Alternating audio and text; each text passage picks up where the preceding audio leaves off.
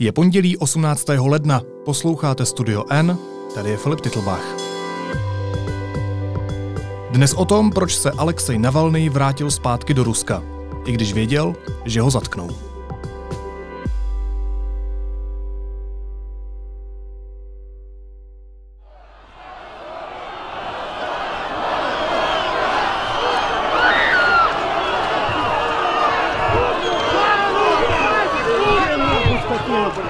Davy novinářů v Berlíně Alexeje Navalného vyprovázeli. Davy jejich kolegů v Moskvě se ho pokoušeli zastihnout při návratu do Ruska. Poprvé se opozičnímu předákovi povedlo události režírovat. Jeho hlavní odpůrce, prezident Vladimír Putin, dostal tentokrát pouze vedlejší roli. Cestu Navalného zpět do Ruska sledovala naše reportérka Petra Procházková. Ahoj Petro. Ahoj, hezký den.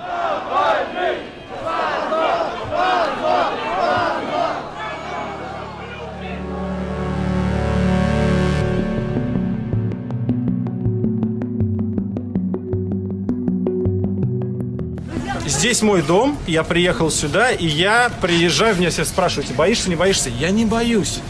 Я абсолютно с нормальным чувством иду на подгранконтроль, выйду и поеду домой, потому что я Jsem šťastný, že jsem přiletěl. A je to můj nejlepší den za posledních pět měsíců. Tady je můj domov. Nebojím se, jdu na pasovou kontrolu a pak pojedu domů. Ničeho se nebojím a vyzývám vás, abyste se také ničeho nebáli. Jdu na pasovou kontrolu. To byla první slova Navalného hned poté, co vystoupil z letadla v Moskvě, a to konkrétně na letišti Šeremetěvo, ale původně to letadlo mířilo na letiště Vnukovo. Co se stalo? No, stalo se to, co se trošku dalo očekávat, že se Kreml, potažmo tedy ty služby, které ovládá, eh, pokusí znemožnit takový velký, grandiozní přílet Navalného zpátky do vlasti, doprovázený eh, jednak eh, aplaudováním davů, ale zároveň i zřejmě přitom eh, případném jeho zatýkání, velkými protesty a chaosem eh, a nějakými nepokoji, které by to všechno hmm. mohly jako rámovat. A proto vlastně si uchýlil k takové letecké lsti, nechal ty lidi sejít se na letišti Vnukovo, kdo to v Moskvě trochu zná, tak Moskva je nesmírně prostě rozlezlé město, stojící v rovině, takže opravdu rozplizlé na velkou plochu, takže tam z jednoho letiště na druhé je to třeba jako od nás do Ostravy. A e, na tom letišti Vnukovo do poslední chvíle ty lidi držel v napětí, že to letadlo opravdu přiletí a sedne a s ním i Navalný a najednou se ukázalo, že sedne na Šeremetěvu, což je mezinárodní letiště úplně prostě jinde, kam prostě minimálně hodinu tam člověk jede a to by nesměla být zácpa. No my jsme, Petro, společně sledovali Flight Radar večer a nejenom my, společně s námi dalších asi 62 tisíc lidí, což je hodně lidí, tak. kteří sledovali ten Flight Radar. Co jsi pomyslela, když si viděla to letadlo, jak krouží kolem té Moskvy, blíží se dolů k tomu Vnukovu a pak se otáčí a letí někam směrem na, na Šeremetěvo? Tak já jsem v jednu chvíli už uvěřila, že sedne na Vnukovu. Taky tam byli eh, policisté. Byli tam policisté a prostě to vypadalo, že ano, ale mm, pak mi došlo, že sedne jinde. Než se ještě objevilo to Šeremetěvo, tak já jsem si trošku myslela, že třeba zaletí do jiného města úplně a tak, ale zjevně tam bylo počítáno i s tím, že kromě Navalného v tom letadle letěli jaksi normální lidé, takže asi by se dost divili, že by kvůli Navalnému místo do Moskvy třeba přiletěli do Kalugy nebo tak něco. E, takže to Šeremetěvo bylo byla, myslím si, z hlediska Kremlu, z hlediska toho ruského státu, dobrá volba. Bylo to v Moskvě, je to mezinárodní letiště a zároveň tam ty davy už nečekali a tam prostě Navalného pěkně v klidu sebrali. Через пограничный контроль все остальные прошли. Но на адвокат, специальный статус, все работники прошли. Вот сотрудники полиции стоят, все прошли. У них специальный статус. A to jde? To prostě jde zavřít letiště, protože celý den tam ta letadla přistávala. Eh, myslíš to vnukovo? Hmm. No, eh, prostě oni ho ani nezavřeli, oni prostě jenom řekli, že tam zrovna uklízejí tu plochu eh, Jo, bylo potřeba uklidit sníh. Ano, přesně tak a že je třeba odklonit to letadlo a myslím si, že se s tím někdo velkou hlavu nedělal. Dokonce někteří novináři se předtím sázeli, jestli ho odkloní nebo neodkloní a kam ho odkloní. Takže trošičku, trošičku to ve vzduchu bylo. Hmm. Doslova ve vzduchu. Přesně tak. Každopádně na letiště Vnukovo přišel dav příznivců, policie je vytlačila ven, některé lidi zatkla, včetně navalného spolupracovníků, tuším jeho právničky. Mm, paní Sobolová. A zadržela i některé novináře. Ty si říkala, že ty letiště jsou zhruba hodinku od sebe. Takže tohle všechno mohlo být i kvůli tomu, aby ten jeho přílet vidělo co nejméně kamer a aby ho prostě nevítali jeho příznivci. Určitě, ale e, zase e, musíme si uvědomit, že žijeme v době online a že i v tom letadle byli s Navalným novináři, hmm. takže ty jsi to taky sledoval. Bylo možné potom uh, pozorovat každý krok, to, jak nastoupil z letadla do, do autobusu, jak, co, co řekl, co řekl své manželce, jaký políbil, jak se přiblížil k pasové kontrole. Prostě všechno bylo online, natáčeno našimi kolegy na mobilní telefony a rovnou streamováno do éteru. Hmm. Eh, bylo to něco neuvěřitelného, já jsem to dokonce sledovala s dětmi a i moje děti byly vzrušené tím, já nevím, jestli chápali, že to není film, že to je, že to je skutečnost, ale byly vzrušené tím, co viděli. Eh, tak, takhle dramatické přenosy, to jsme prostě eh, dříve neznali. Takže to, že nebyly, jak si řekl, jak si tam ty kamery, které by, které by ho zvětšnily hned, jak přiletí, to už jako nemá takový efekt, protože se to do světa stejně dostalo hmm. a e, on je na všech těch titulních stránkách a byl ve všech televizích a myslím, že to trošku i užil. No a teď mi řekni, proč se vrátil Navalný zpátky do Ruska, když on musel tušit, že ho prostě zatknou? Co tušil, on to musel vědět na 100%? Když on neměl moc uh, si mezi čím vybírat. Uh, on se mohl rozhodnout mezi dvěma osudy. Uh, ten jeden by byl takový pohodlný, ta, ta, ta jedna možnost taková pohodlná. Opozičník v azylu opozičník v azylu, poměrně žijící v dostatku, eh, něco jako pan Chodorkovský nebo jako známý eh, šachista Kasparov, eh, který žije v Americe. Děti by chodily mm, do, do pěkných jaksi škol, manželka by byla určitě spokojená, ale tím by ta politická ambice dostala stopku. Hmm. Prostě být vůdcem ruské revoluce ze zahraničí moc nejde, už i Lenin to věděl a musel se nechat zpátky dopravit do Ruska, aby jaksi završil dílo a to prostě nejde. Jednak, a ze dvou důvodů. Jednak eh, ztratíš kontakt a dnes v době sociálních sítí a těch komunikačních prostředků je obrovská řada. Eh, nic nenahradí ten osobní kontakt, tu možnost burcovat ty lidi, jezdit po té zemi, nechat lidi na sebe šáhnout doslova. To, to, to nejde. A druhá věc, která je v Rusku velmi bych řekla specifická, je, že když sedíš na západě, tak část ruské společnosti tě vlastně pokládá za zrádce. Hmm. Ty neoslovuješ obrovský segment uh, těch občanů. Obrovský. Ten, který pokládá dodnes uh, Ameriku, ale i západní Evropu za Německo zvlášť. Navalný byl v Německu, to je vlastně dávný jakoby nepřítel, furt se tam hraje ta velká vlastenecká válka. Takže to by byl konec. A druhá možnost byla vrátit se, zkusit, uh, zkusit jestli to prostě nějakým způsobem eh, půjde dál, protože musíme si uvědomit, že to je pět minut slávy teď. A co bude dál? Co bude dál? Eh, jakým způsobem z vězení, pokud bude uvězněn na delší dobu, bude burcovat lidi a udržovat sám sebe v centru pozornosti? Musí to mít promyšlené. Ne, nevím, já zatím nevidím velké perspektivy toho, aby se udržel takhle na mediální pozornosti i třeba hmm. po té, co bude zavřen. Těch pět minut slávy, o kterých mluvíš, tak těch nastalo po pěti měsících uh, strávených v Německu, kde se Alexej Navalny intenzivně léčil po otravě jeden typu novičok. Um, to, že přežil, to, že se přišlo na to, že se ho pokusili otrávit ruští agenti, a to, že se rozhodl přeletět zpátky do vlasti. Udělal tím vším problém prezidentu Putinovi? Myslím, že mu tím strašně leze na nervy. Eh, já bych tady odlišila, jako udělal problém skutečně eh, politický, že by ho nějak ohrozil v jeho, eh, v jeho postavení, že by mu nějakým způsobem, že by mu nějakým způsobem prostě komplikoval řízení státu, tak to nikoliv. To nikoliv tam žádná revoluční situace není a vlastně eh, pan prezident Putin, kdyby chtěl, tak by se Navalným vůbec nemusel zabývat. Hmm. Eh, já tedy ne, nejsem úplně o tom přesvědčena a nemám k tomu žádné důkazy, ale myslím si, že v celém tom gambitu Navalný Putin hraje velkou roli eh, jaksi osobnost Putina, jeho charakterové vlastnosti, jeho, mm, jeho zášť vůči mužům typu Navalny. Jen si vzpomeňme na případ s Chodorkovským, což byl charismatický a mm, velmi úspěšný biznismen, oligarcha, který si odseděl v Rusku deset let. Hmm. A byly, ty důvody byly podobné. Já si myslím, že prostě Putina, Putinovi strašně tito uh, lidé lezou na nervy a že v tom je trošku iracionálna v tom konání. Protože uh, kdyby si to jenom spočítal chladnokrevně a řekl si, jak by bylo nejlepší se chovat, tak by si prostě Navalného víceméně nevšímal, anebo by eliminoval největší průšvihy, kde No jo, ale to dělá přece, teď on o Navalným, on si dává velký pozor na to, aby to jeho jméno nezmínil. Mm, pacient z něm, ně, ně, německý pacient, pacient německý pacient. A e, to ano, ale víš, co musíš vyvinout za úsilí, aby si zorganizoval akci otrávit Navalného, ještě si to pak nepovede, nebo já vlastně nevím, jaký byl ten přesně záměr, ale zřejmě ano, zřejmě ho otravit ne. Chtěli, takže mm, e, jako nějak se s ním zabýváš, usínáš a myslíš na něj, probouzíš se a zas na něj myslíš, vykukuje na tebe ze všech stránek, ze všech médií, dokonce teď už i v poslední době se zlomilo to, co bylo dříve zvykem, že státní média, státní televize vůbec o něm nereferovala, jako by hmm. neexistoval.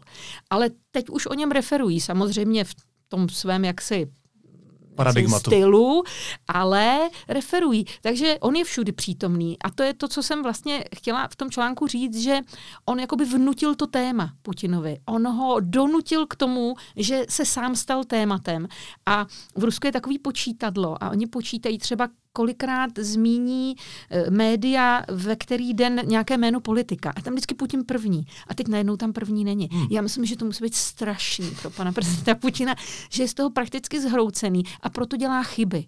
A ta chyba si myslím, že včera byla ten, to divadlo s tím letadlem určitě a, a celé to prostě vůbec nevyšlo Kremlu. On doufal, že vlastně Navalný vůbec nepřiletí, když mu pohrozí tím, e, tím zatčením. Ale jako i mně bylo jasné, že přiletí.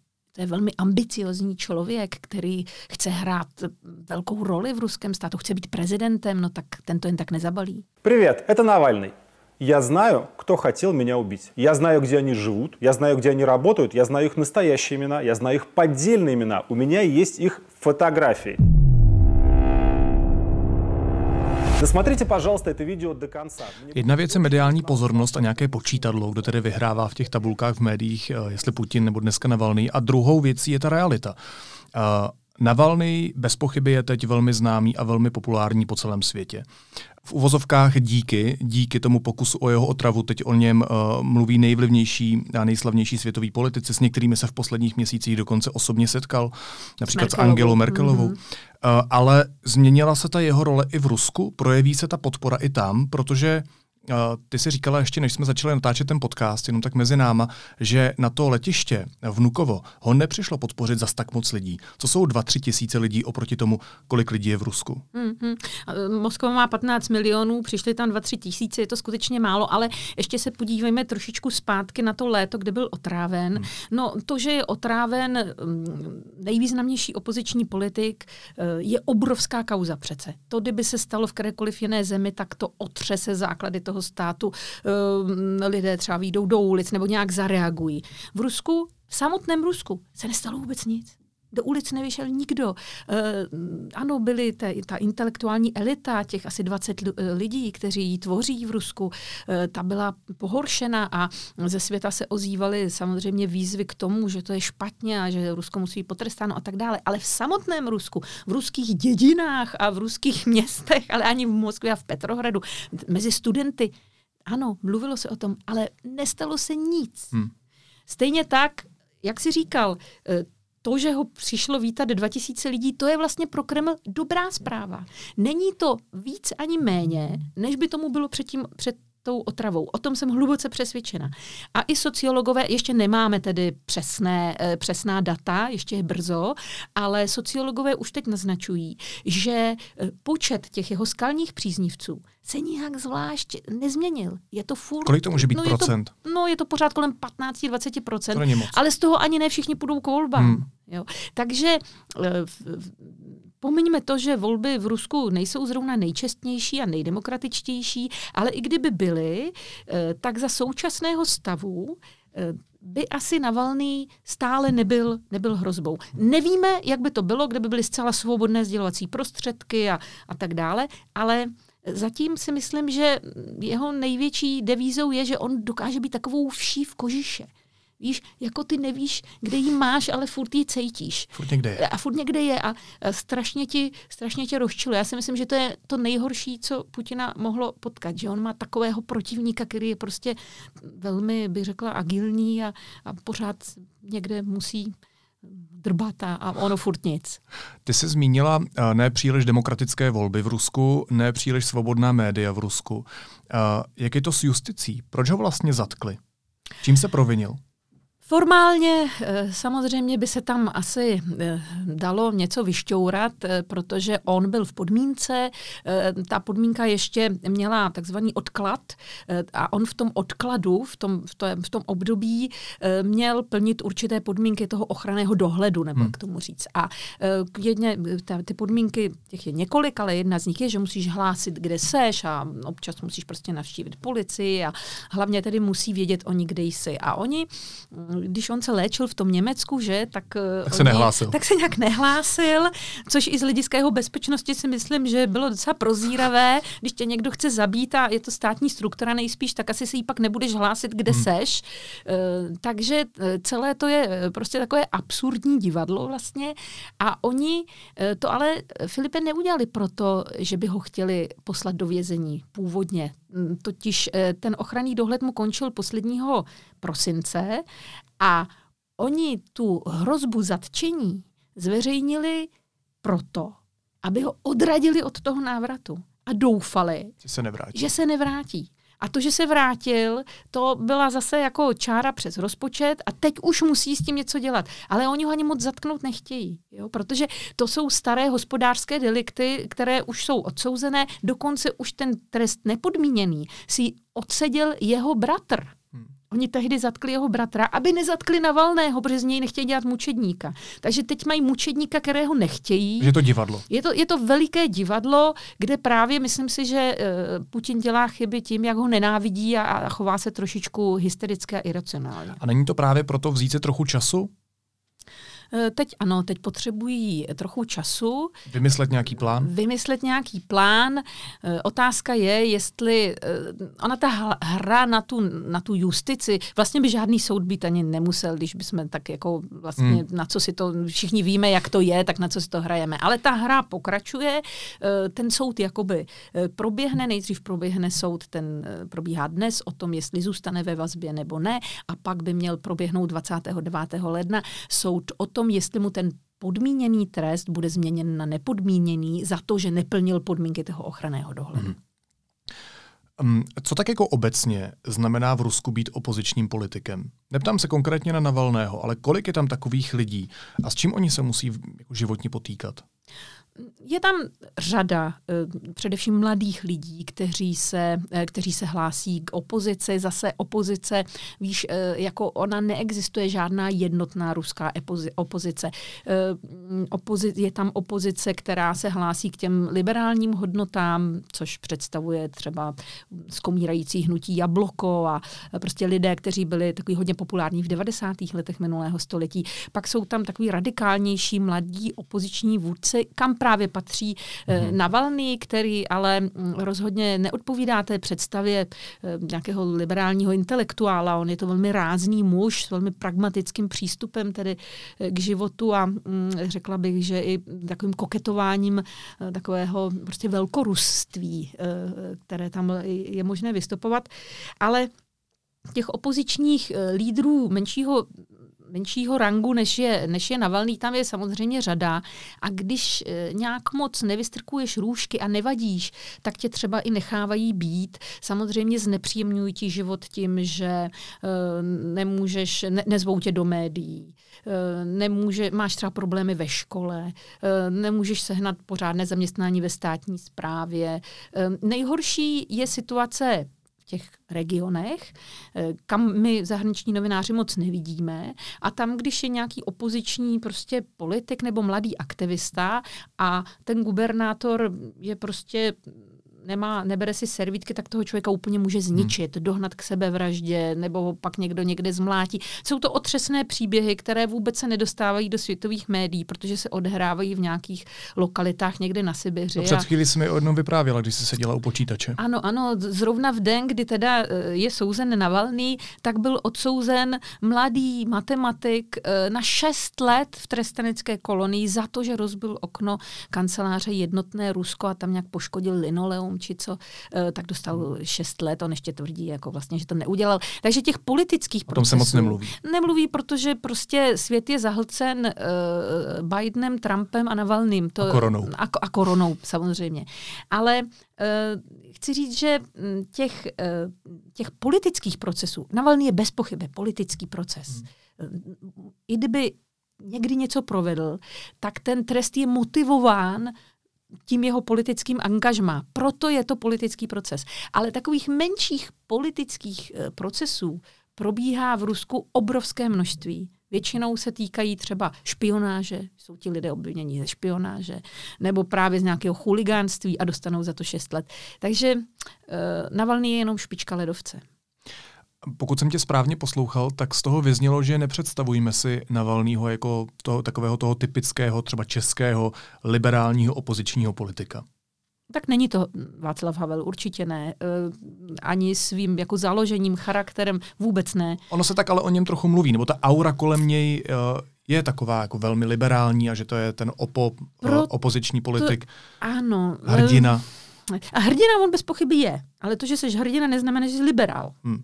To, to, to spolu dokonce vůbec nesouvisí. Uh, já si myslím, že on je, uh, on je člověk, uh, já bych ho nerada k někomu přirovnávala, protože každý člověk je svébytný, ale on založil uh, svou jaksi popularitu, vůbec tu, ten, ten opoziční, tu, ten, o to opoziční tažení, on založil na boji s, se skorumpovanými úředníky a, a státníky a, a politiky. On jede prostě protikorupční uh, kampaň.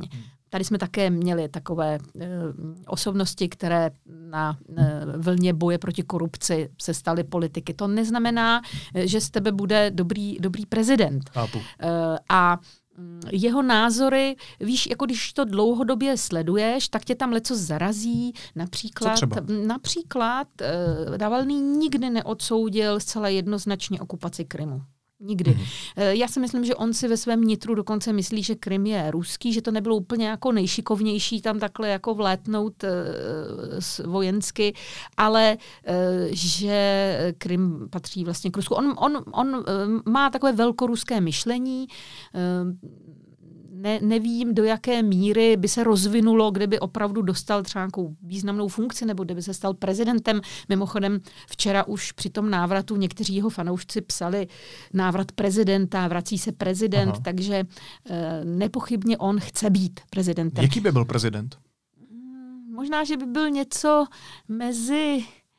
Možná, že by byl něco mezi Trumpem a, a nikdo mě tak nenapadá. Asi není tak, eh, není tak eh, teď výstřední, výstřední to je to ale, ale je to muž, je to muž... Je to populista? Částečně ano, ano, ano. On, on je částečně populista. Víš, co je u něj třeba strašně zajímavý?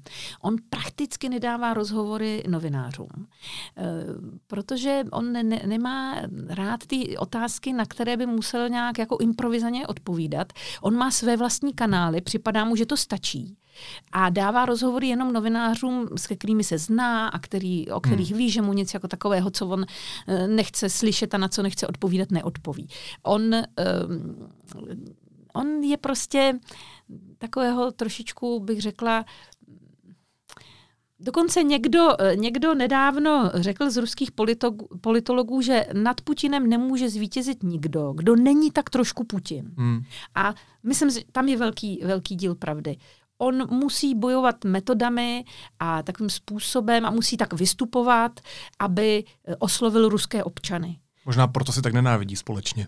No rozhodně, rozhodně, to bez pochyby. Oni jsou v něčem si jsou podobní. I když Navalný samozřejmě ve svých programech, eh, aby jsme byli spravedliví, to on prosazuje velmi demokratické změny a reformy a protikorupční opatření, to ano, jak by to bylo ve skutečnosti, nevím, ale eh, jeho program je skutečně něco jiného, než to, co je teďka ruská realita. Možná ještě poslední otázka. Co teď bude s Navalným dál? Jaký očeká osud? Nevíme. Eh, je tam několik variant. Eh, je možné, že ho skutečně uvězní, mohl by dostat tři a půl roku, vlastně jako, že by se mu obnovil ten trest, který dostal tehdy podmíněně. Hmm. Osobně si myslím, že po velkém křiku a halo eh, by se na něj trošku zapomnělo, pokud by třeba nezvolil ten způsob, který zvolil Oleh Sensov, kdy hladovka. ta hladovka byla tak brutální a uh, on to dotáhl tak daleko, že vlastně uh, opravdu donutil, donutil ten ruský stát, aby, aby ho odevzdal zpátky Ukrajině a zbavil se ho. Byl taky taková veš v kožiše. Nevím, jak by Navalný toto, toto zvládnul. Chodorkovský byl ve vězení 10 let. Hmm. To je strašný. Já se prostě trošku myslím, že eh, pokud by ho zavřeli, eh, tak by se na něj maličko eh, časem zapomnělo. Pokud ho nezavřou a on bude na svobodě, tak on bude dál tou vší v kožiše a povede s Kremlem tu válku, dnes už i vyhlášenou, a mm, je otázka, kolik lidí, kolik ruských občanů, kolik voličů eh, dokáže oslovovat. Mm, zatím, zatím si myslím, že nenašel ten klíč eh, k tomu srdci ruského voliče. On má ten mechanismus dobře promyšlený, on jede tu korupci, to, to, to hrozně moc lidí štve, ale ještě jsou tam emoce, ty musíš ještě do toho srdce. A tam pořád si myslím, že Navalný jako hledá to něco, co by, co by, ho, co by ho dostalo k těm voličům a, a co by za ním, eh, co by, co by přinutilo miliony lidí, aby vyšli kvůli němu do ulic. A dokud to nebudou alespoň tisíce, tak nemůže být, eh, nemůže být skutečným eh, soupeřem současnému prezidentu Putinovi. Analyzuje reportérka Petra Procházková. Petro, moc děkuju. Hezký den.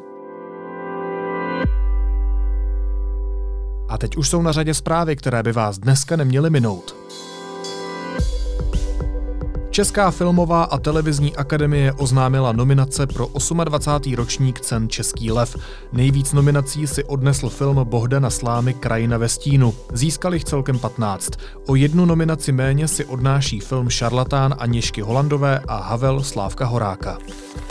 Deník N získal dokument, kterým vláda v Evropské unii obhajuje nominaci Babišova poradce do Evropského výboru za neziskový sektor. Nevládky proti nominaci protestují. Dokument si můžete přečíst na našem webu.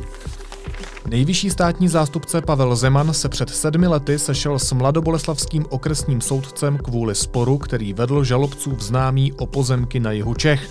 Zeman však pro Deník N odmítl, že by svými kroky spochybnil svou nestranost. Čínská ekonomika v oficiálních číslech hlásí meziroční růst o 2,3% Patrně je tak jediným velkým světovým hospodářstvím, které se v roce 2020 nepropadlo. Přesto jde o nejnižší růst od roku 1974 a konce kulturní revoluce a index protiepidemického systému zůstává na 70 bodech, stále ale platí pátý stupeň opatření. Reprodukční číslo od neděle mírně stouplo na 0,71. A na závěr ještě jízlivá poznámka. Pan premiér opět promluvil ve svém PR videu Čau lidi a vyjádřil se k rezervačnímu systému na očkování. Vlastně v pátek celý den byly útoky, eh, co všechno jsme udělali špatně. Každý IT systém má nějaké porodné bolesti. Jenže ne každý IT systém má, pane premiére, omotanou hlavičku pupeční šňůrou a nedusí sám sebe – a ne na každém systému závisí životy lidí. Naslyšenou zítra.